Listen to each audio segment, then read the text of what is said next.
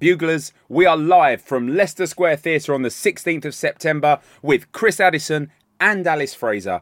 It might be our only London date of the year, so get your tickets now. Oh, get them at thebuglepodcast.com. That, that bit's important. I'm Sandra, and I'm just the professional your small business was looking for. But you didn't hire me because you didn't use LinkedIn jobs. LinkedIn has professionals you can't find anywhere else, including those who aren't actively looking for a new job but might be open to the perfect role, like me. In a given month, over 70% of LinkedIn users don't visit other leading job sites. So if you're not looking on LinkedIn, you'll miss out on great candidates like Sandra. Start hiring professionals like a professional. Post your free job on linkedin.com/people slash people today. Welcome to the Bugle Ashes Zaltzcast. I am Andy Zaltzman, and when you say jump, I say, let me just look up the stats on jumping and get back to you. I'm looking back on day three of the Old Trafford Test, and it was another dominant day of Ballistics by England, a classic of the S&M Stokesio McCullumerian genre. Positive accumulation against passive bowling and field placing erupting into outright boundary thwacking brutality, followed by high calibre bowling that coaxed four wickets out of a not particularly helpful surface. Australia find themselves in the unfamiliar position of being completely eviscerated by England on the cricket field. It was the first time in Australia's Test history against anyone that they've had three seam bowlers concede 125 in the same innings, and those three seam bowlers all proven champions of the fast bowling arts. Stark, Hazlewood, Cummins, 800 odd Test wickets, average mid 20s between them, clattered around as if they were Jane Austen pitching to Babe Ruth, more or less. Cummins did have a slightly less appalling day than he had on day two, but now has two for 206 in his last two innings, and is one for 129 of 23, and this game was his most expensive innings. Prior to these two innings, in 32 innings against England, he'd taken 87 wickets at 21.1. This is one of the great cricketers of the age, reduced to cannon fodder. It was like seeing Rembrandt trying to paint a picture of himself and just coming up with a two dimensional drawing of a sad looking aubergine. The main destroyer, Johnny Bairstow, made 99 not out, stranded when Jimmy Anderson was LBW to Green. The third not out 99 for England in Test history, the seventh in all. He hit 50 off 31 in the 10th wicket stand with Anderson, then got a bit cranky with the media. In all, it was a classic Bairstow day all round. Mark Wood, once again fantastic, took his 99th, 100th, and 101st Test wicket. Smith was his 100th wicket. Wood has dismissed him twice for nine runs in this match. Only one England bowler has ever had a better Test match against Steve Smith than Wood in this game, and that was Steven Finn, who dismissed Smith twice for just seven runs at Edgbaston in 2015. Since his remodelled action, Wood now has 71 wickets at 24. He had 30 at 42 before then. The moral of the story, kids, is lengthen your run up by a factor of about 100%. Chris Woakes added David Warner to his impressive collection of top order wickets in this series. He's now taken six wickets in both of the tests that he's played in.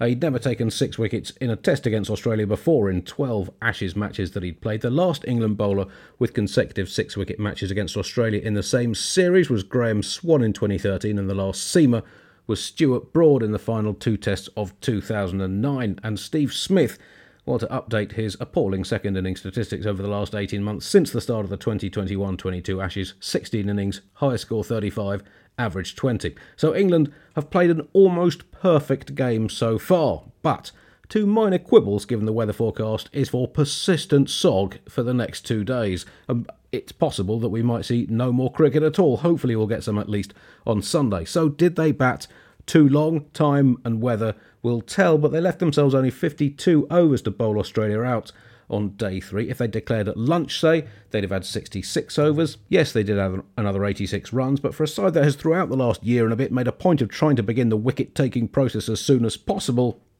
it did seem just a little questionable to delay it when there is so much weather around. Obviously, there is always weather around, and lots of it, but this particular weather is of the very wet variety. Also, having given themselves 52 overs to bowl, they only actually bowled 41 of them, and after tea, in two and a half hours, they bowled 29 overs. According to the supposed 15 overs an hour schedule, they should have bowled 37, 38. So let's say 8 overs lost just in that session to go with seven on day one. That is a lot of overs cast into the winds in a game like this. We will see by Sunday night whether the spurned balls proved costly or not, but to me it was tantamount to deliberately cloud seeding an extra hour of rain into the game. Stand back, it's a stat whack. Let's finish with an absolute deluge of stats. England's 592 all out. Their joint ninth highest against Australia and highest at home since 1985. Scored at 5.49 runs and over the third fastest score of 500 or more in Test history behind England's Raw Rawalpindi blast in December and their demolition of Ireland at Lords in June of this year. They set the fastest 200, 300, 400, and 500 in Ashes history, uh, reaching 200 in the 36th over, 300 in the 52nd, 400 in the 75th, and 500 in the 96th, all in the top 10 or 12 in Test history for those milestones. England had six players score 50 or more for the seventh time ever and the fourth against Australia. The last time they did it against Australia in England was at Old Trafford back in 1934. And finally, the difference in run rates between the two teams. England now 4.68 runs per over in this series. Only one team has ever scored quicker in a series of at least three matches. That was England in Pakistan, scored at 5.5 and over in the three test series in December. And the difference between England and Australia 1.28 runs per over between England's 4.68 and Australia's 3.4. That is the biggest difference between the two sides' scoring rates in any Ashes series to date. We will update that at the end of the Oval Test. That brings us to the end of today's Bugle Ashes Zaltzcast. I'll be back tomorrow with some more stats, even if it's just stats on rain falling. May the cricket be with you, and more importantly, may the erroneous weather forecasts also be with you, because England really do deserve to have a chance to win this game. Goodbye.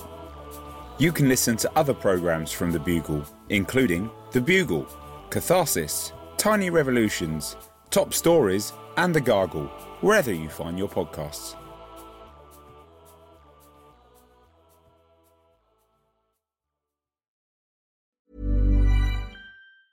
Hey, it's Danny Pellegrino from Everything Iconic.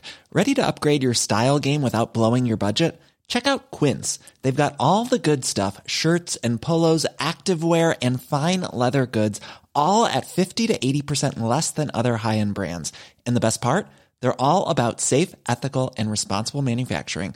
Get that luxury vibe without the luxury price tag. Hit up quince.com slash upgrade for free shipping and 365 day returns on your next order. That's quince.com slash upgrade.